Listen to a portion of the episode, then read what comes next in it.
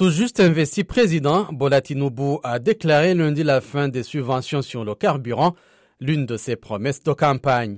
L'annonce a créé un vent de panique chez les consommateurs qui se sont rués dans les stations essence, créant d'immenses files d'attente dans les grandes villes du pays. L'équipe de communication du président s'est alors empressée de préciser mardi que les subventions ne vont arriver à échéance jusqu'à la fin juin, comme budgétisé par l'administration précédente, décrivant l'achat panique de carburant comme inutile.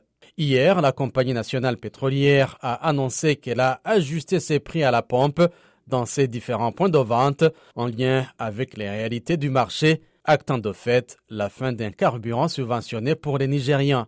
Le gouvernement lui doit l'équivalent de 5,7 milliards d'euros au titre des subventions versées par celle-ci. Les Nigériens, dont près de la moitié vit sous le seuil de pauvreté, est déjà confronté à une très forte inflation.